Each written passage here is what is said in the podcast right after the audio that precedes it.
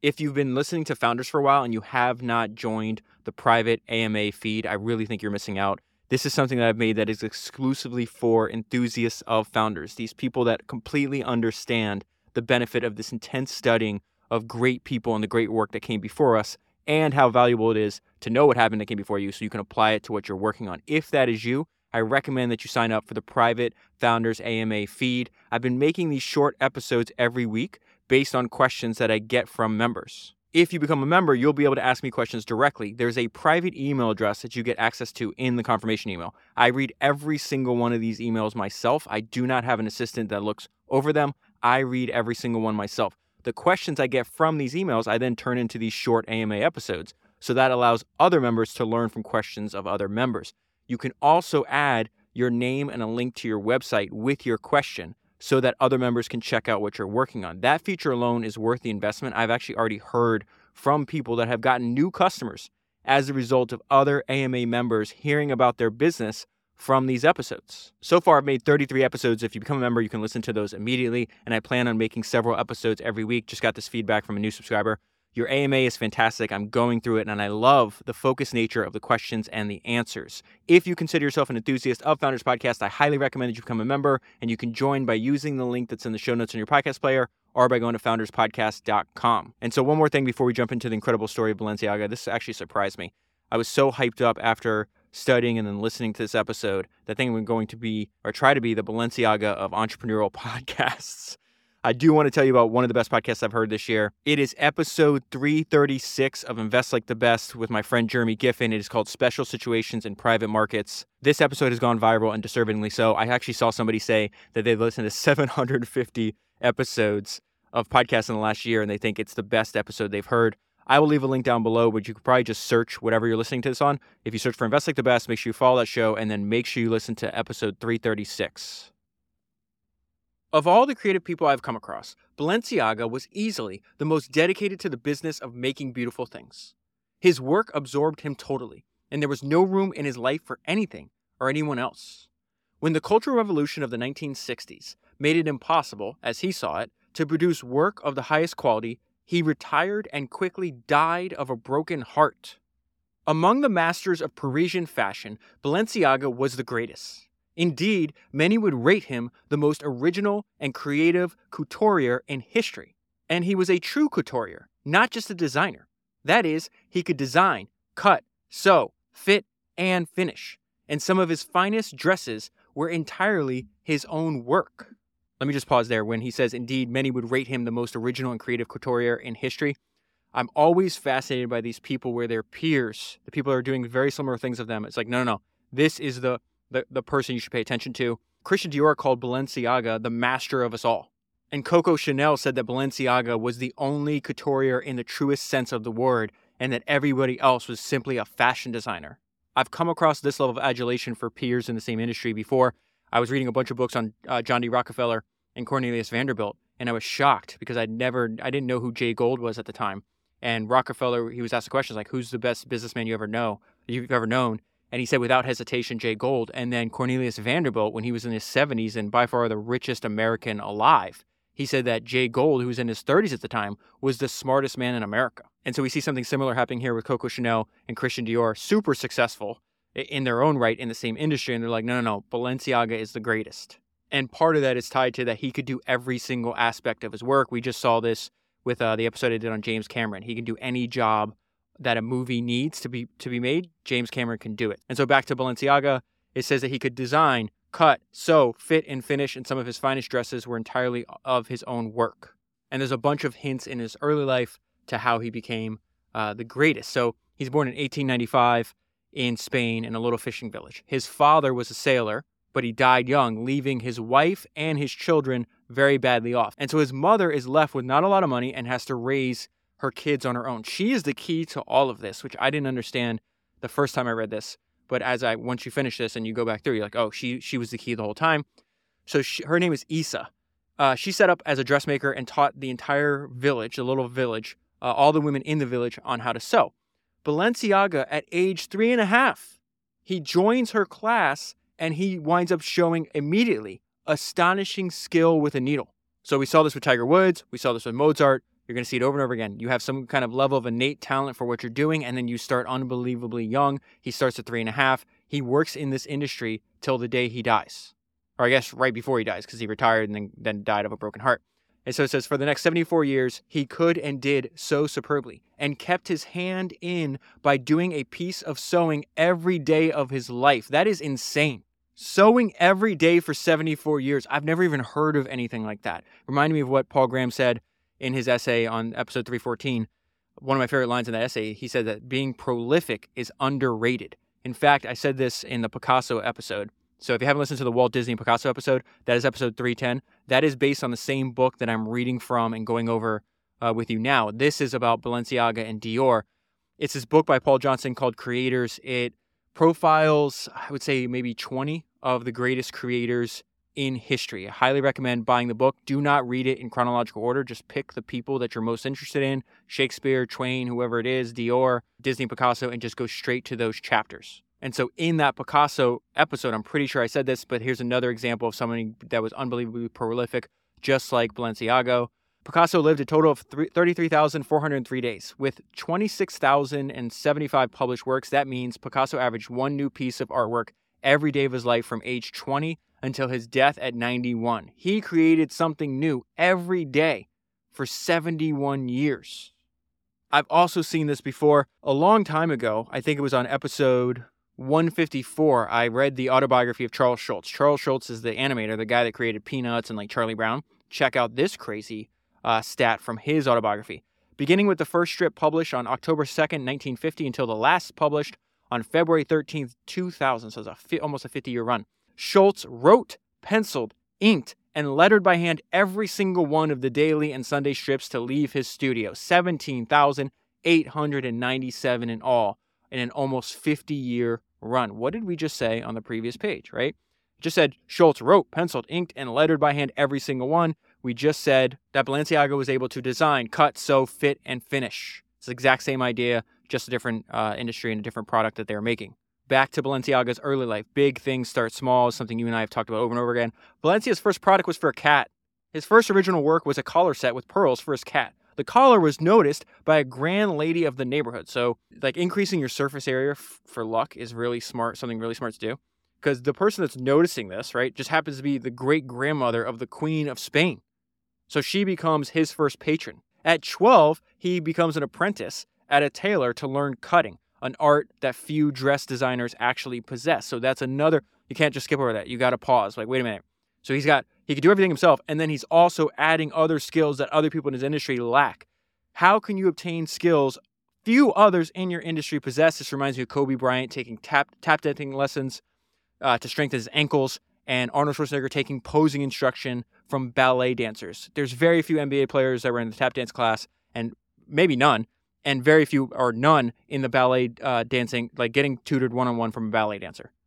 That is a really smart idea. How can you obtain skills few others in your industry possess? By age 18, he was learning the women's wear trade in a store in San Sebastian in a luxury shop. And so Balenciaga is this great illustration of this maxim. The public praises people for what they practice in private. He starts sewing at three and a half. He's apprenticing at 12. He's in it. He's in a luxury shop at 18. You see this pop- popping up later on in his career. Experts, as well as customers, marveled at the speed he went about his work, especially the difficult business of fitting models with scores of garments just before a collection. He could do 180 in a day. The explanation is that from the age of three to his mid 20s, he learned thoroughly every aspect of his trade. In other words, he's practicing in private. This is way before he was regarded as the best designer in Europe. He put in decades of practice. Building on his immense natural gifts, he had, for instance, strong, powerful, but also delicate hands. And this is wild. And he's also ambidextrous. He could cut and sew with either hand. That would be like me being able to read two books at once, one with each eye. Like, that's crazy. Uh, in 1919, so that means Balenciaga is about 24 at this time, he opened his first shop. He's still in Spain. He has not gone to Paris yet. Uh, so he opened his first shop in San Sebastian on a coast more frequently by high society go to where your customers are. He only, from the very beginning, he only wanted to dress the very best. Remember this for more and later when he's compared to Christian Dior. Okay, this is very, very important. He only wanted to go to the very, very top. Go to where your customers are. He's like, all right, go to where the rich people are because that's the people I want as customers. And this works because he gets the attention of the Spanish royal family. He was soon in demand at court in the Spanish royal family. In the last phase of the Spanish monarchy before its suspension in 1931, he was working for the Queen. And guess what happens if other people know that you designed for the Queen? They're going to want your stuff too. He has rapid expansion of his business uh, from a, from an early age. So he's got the first uh, the first of his shops in San Sebastian. Then he's going to expand. He opened a second house in Madrid and then a third in Barcelona. All three were called Isa after his mom. What I say? This is she's the key to everything. Wait till you get to the end. He's got like a shrine to her. So they're named after his mother. His Spanish business, this was a family run business. His Spanish business was run with the help of his sister, his brother, and other relatives, and was from the first to the very last time very much a family firm, though it was a very substantial scale. They had 250 people in the Madrid house alone and another 100 working in Barcelona. And so then the Spanish Civil War breaks out and he's going to have to shut down. So he would be around eh, early 40s at this point. And so he's got to figure out where to go. If you're interested in fashion, you know where you're going. He's going to Paris. He eventually is going to reopen in Spain. Uh, I think he's just closed for two years, but most of the industry attention and energy is in Paris. And important to note, this is not the first time that he's going to have to shut down temporarily because war. Obviously, going to Paris when the, the Nazis invade, he's going to have to shut down temporarily as well. So he's 42 years old. He's in Paris and he presents his first collection. Uh, the next year, for his second collection, he actually gets the Duchess of Windsor as a client. And then for his third collection the next year, Saks Fifth Avenue places a giant order. So from here on in, it says he was launched. And thereafter, until his retirement at the end of the 1960s, he was one of the major Parisian houses and himself was regarded as the very top dressmaker. And I do want to pause here because I did something this morning before I recorded because this is another example of like uh, you and I've talked about this. Like if you have if your industry has some kind of like city center where all the talent is, it's probably a good idea to go there. This has been like shown over again in history.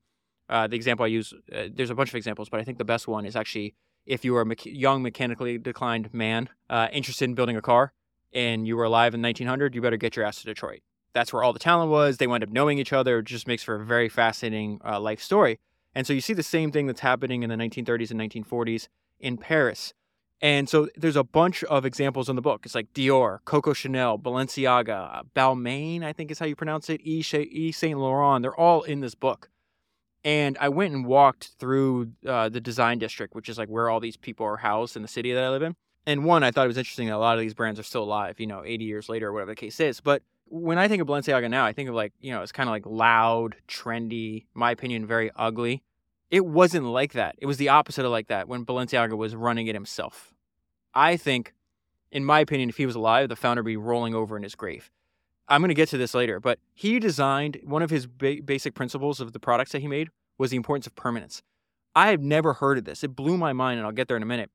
His dresses were bequeathed. There is dresses still, like the dresses that he made with his hands, are still women are have passed them along to now. I guess it'd be their great either granddaughter or great granddaughter. I had never even heard of such a thing. And so I, one, I just thought it was interesting. Was looking, I, I when I went on the walk this morning, I was looking through the store window. Everything was closed. It was early in the morning. I was like, wow, this stuff is really ugly and very trendy. And I just can't imagine somebody wearing this, you know, 40 years from now, where you literally have examples of people wearing a dress that he made 75 years ago. And so that came to mind when I read that line where it's like, no, no, this guy was the top dressmaker in the this very center of his industry at the, at the time when it was you know expanding and there's all this energy and wait till you get to how important the um the the fashion industry was to the Paris economy. Before we get there, I want to pull out one paragraph that I thought was very interesting because he's very he's deadly serious about his work, deadly serious about the quality. It's not a game to him at all.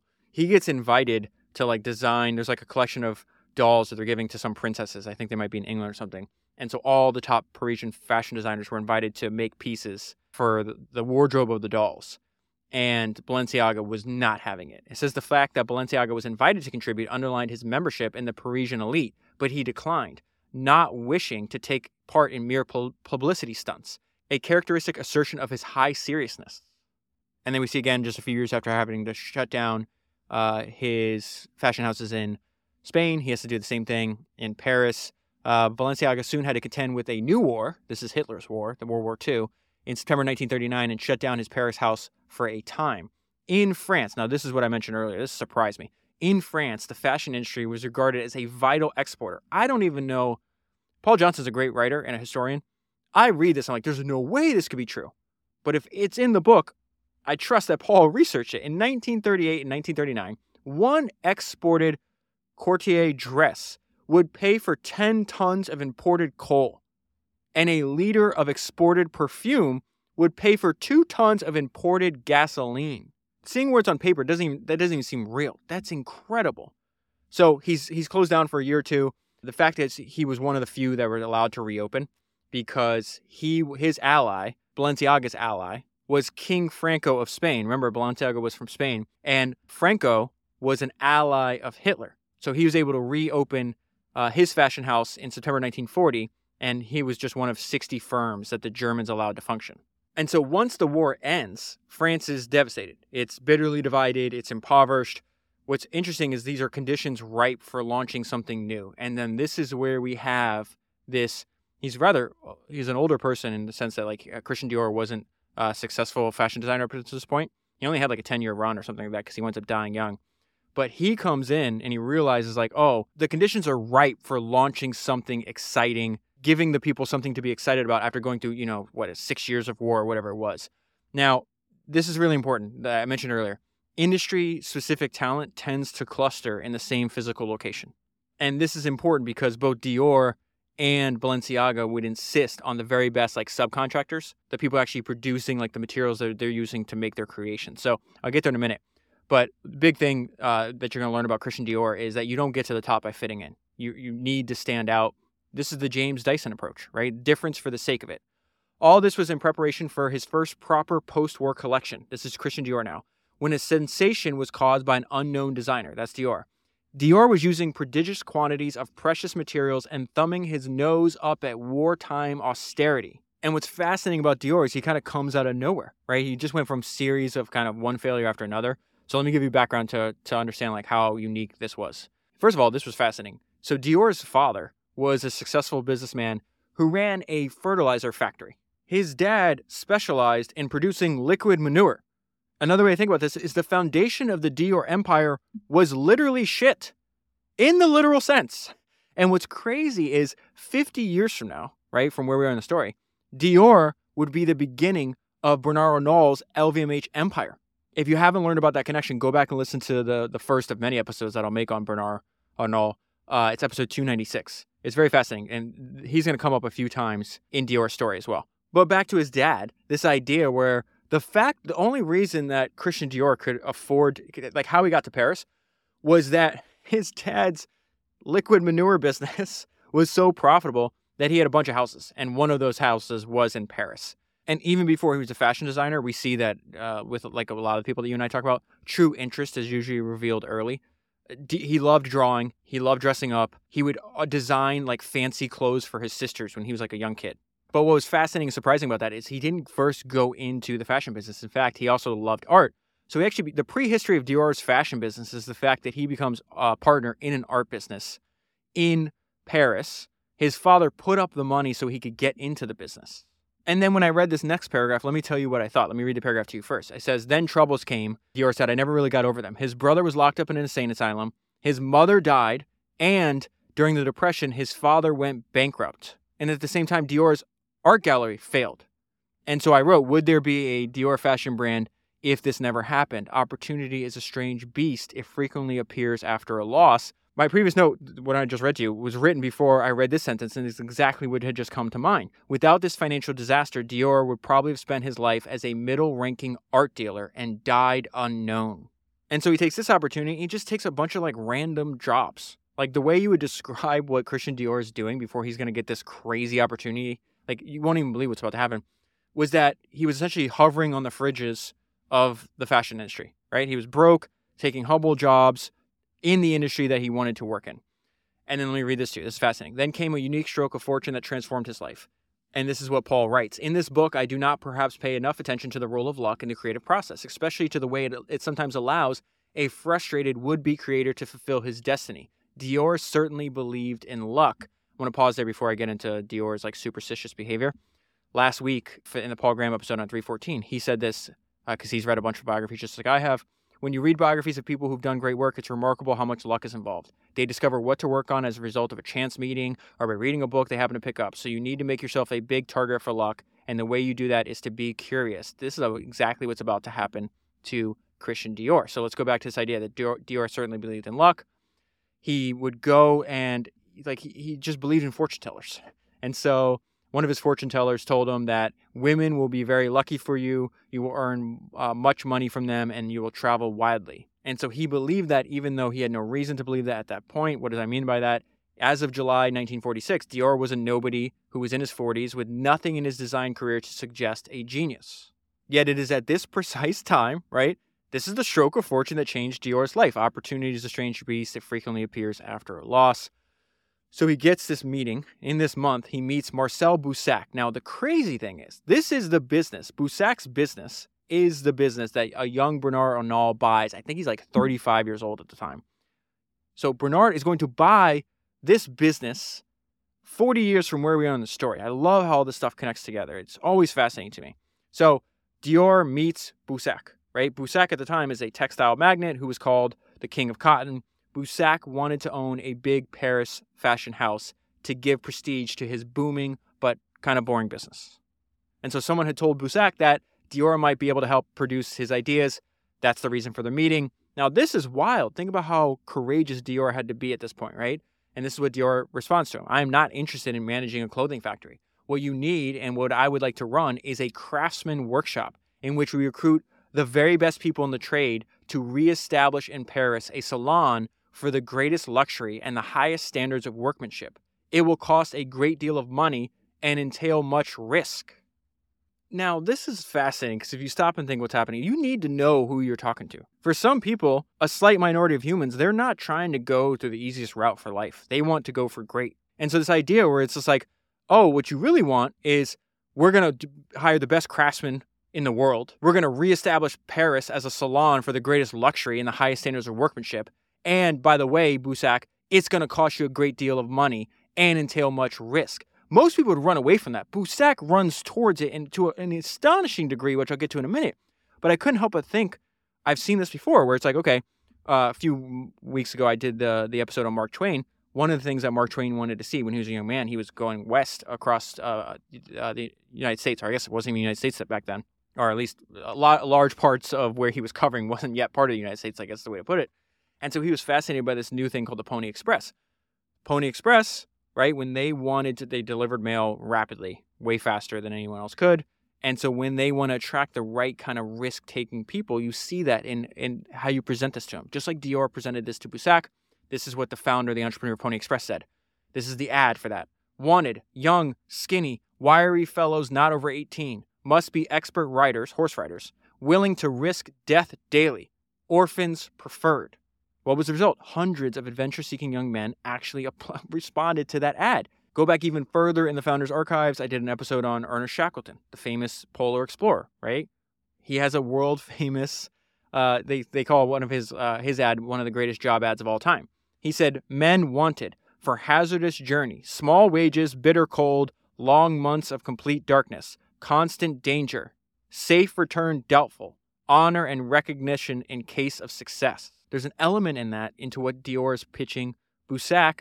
And this is a response. Boussac liked the idea and offered to set Dior up immediately with an investment of 10 million francs, and this was later increased to 100 million francs. And we see that Dior came out of the gates swinging.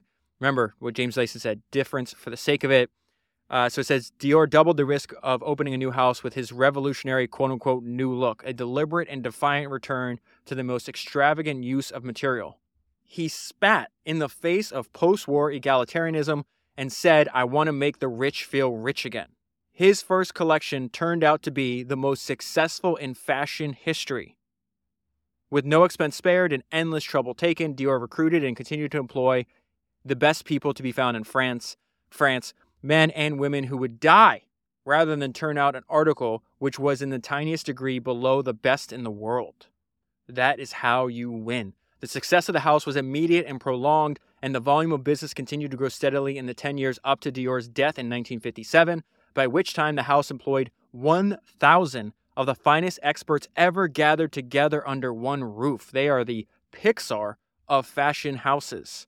During this decade, Dior sold over 100,000 dresses made from 16,000 design sketches and using 1,000 miles of fabric. Again, another example that being prolific is underrated.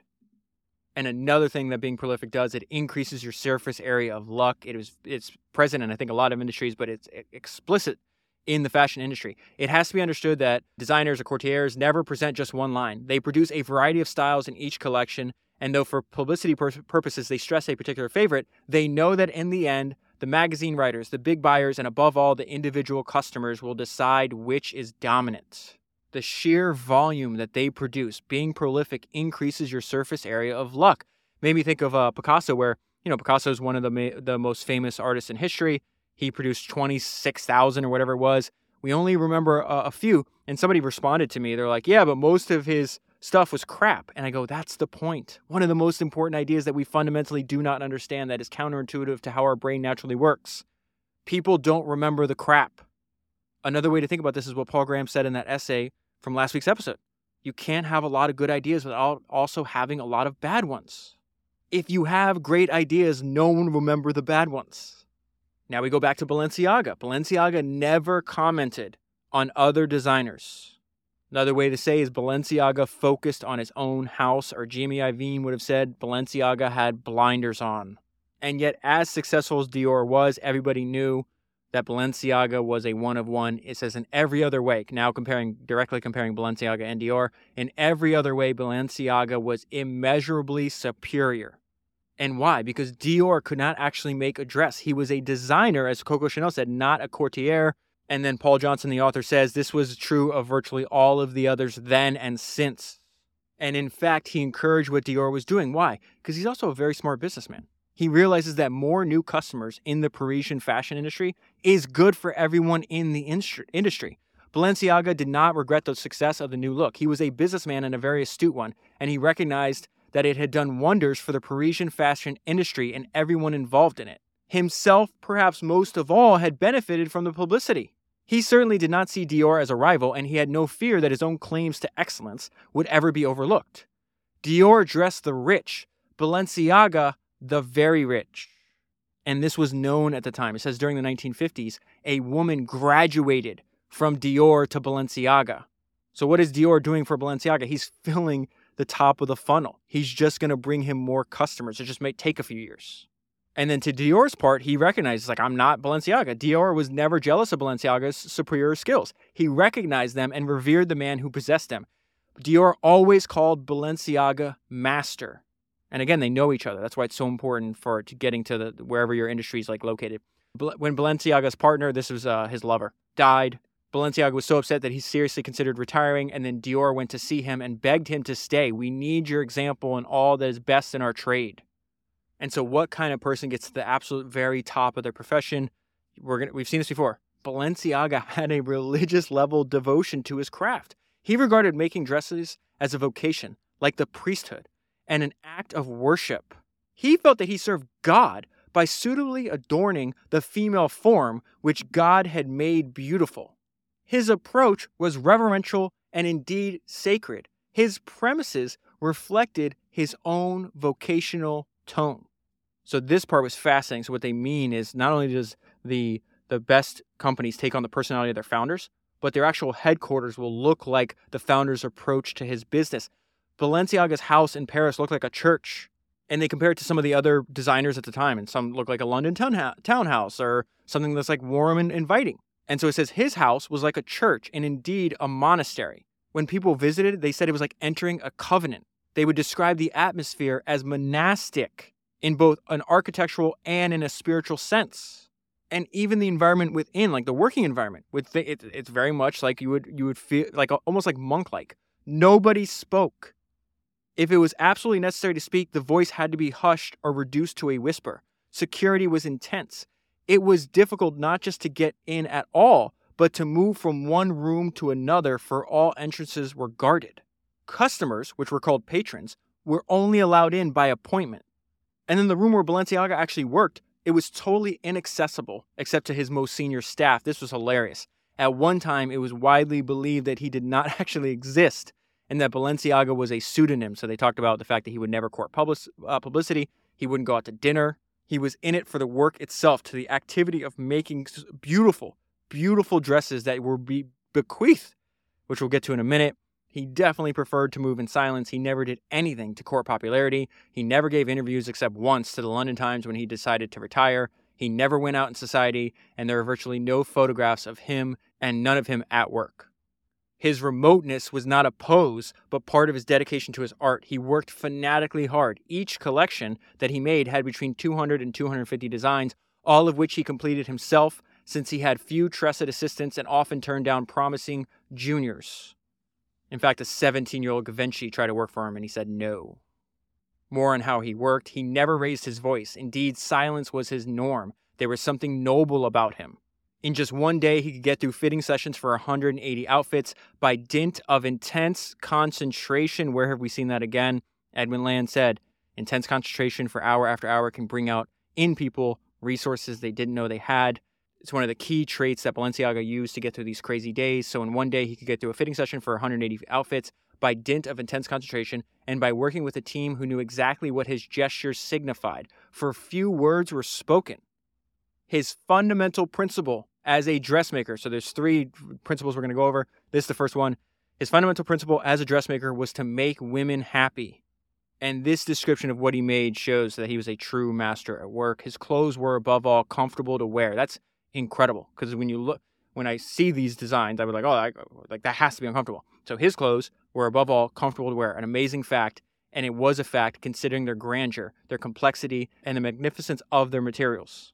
And he had a reason for doing this. This is what he said. Balenciaga argued that if a woman was comfortable in her clothes, she was confident. And if she was confident, she was at her best and wore her clothes with style. He said that some designers put a strain on the client so that she was glad to get out of the dress at the end of the evening. He wanted his clients to be reluctant to part with their clothes, which had become an integral part of their body, a second skin.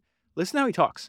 This reminded me of Enzo Ferrari, the first person that put this idea in my mind. You can tell when people really have soul in the, soul in the game, is because they'll describe their products the way you would describe your lover. He wants you to not want to take off your dress. He wants it to become an integral part of your body. He wants it to be a second skin. This is not normal language that people usually associate with products, right? Inanimate products. It's incredible. His second principle was permanence. While Dior made changes twice a year, Balenciaga was always fundamentally the same, especially in his splendid evening dresses, which were his specialty. And this is what I meant about blowing my mind, right?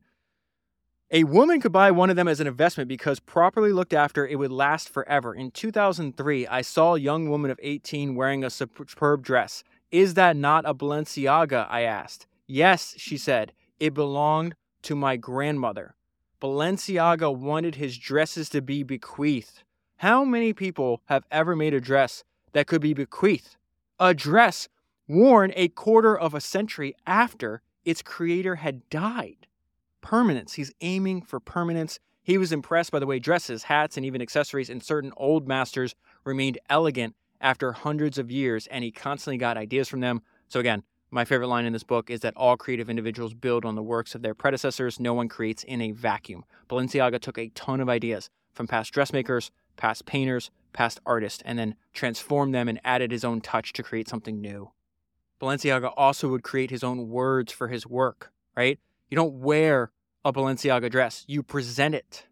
That's how he would talk to his patrons, his customers, right? You're not wearing this. This is how you present. This is the proper way to wear it, right? What we would use wear, but he would say, this is the proper way to present it. Third principle, right? World class products are going to contain world class ingredients. This applies to your company too. Great companies are full of great people, right? Balenciaga's third principle was the central importance of material in his designs. Textile and lace manufacturers, embroiderers, and specialists lined up for appointments to see him, and often collaborated with him to produce completely new complex materials. And because he could do everything himself, that's allowed him to recognize a true genius, somebody that's way better at that activity than he is. He could dye himself and, uh, and often did. His skill at embroidery enabled him to pick out the occasional genius. To him, a first class textile creator was an equal. He patronized the best embroiderers in the world. That's something Steve Jobs would do. There are no shortcuts around quality, and quality starts with people. It's one of my favorite Steve Jobs quotes. How again? How do you know that that somebody has soul in the game? This is this is how you could tell, and this is how you could tell somebody's doing their life's work. He's making it and not even telling people that he did it. He often sewed to keep his hand in.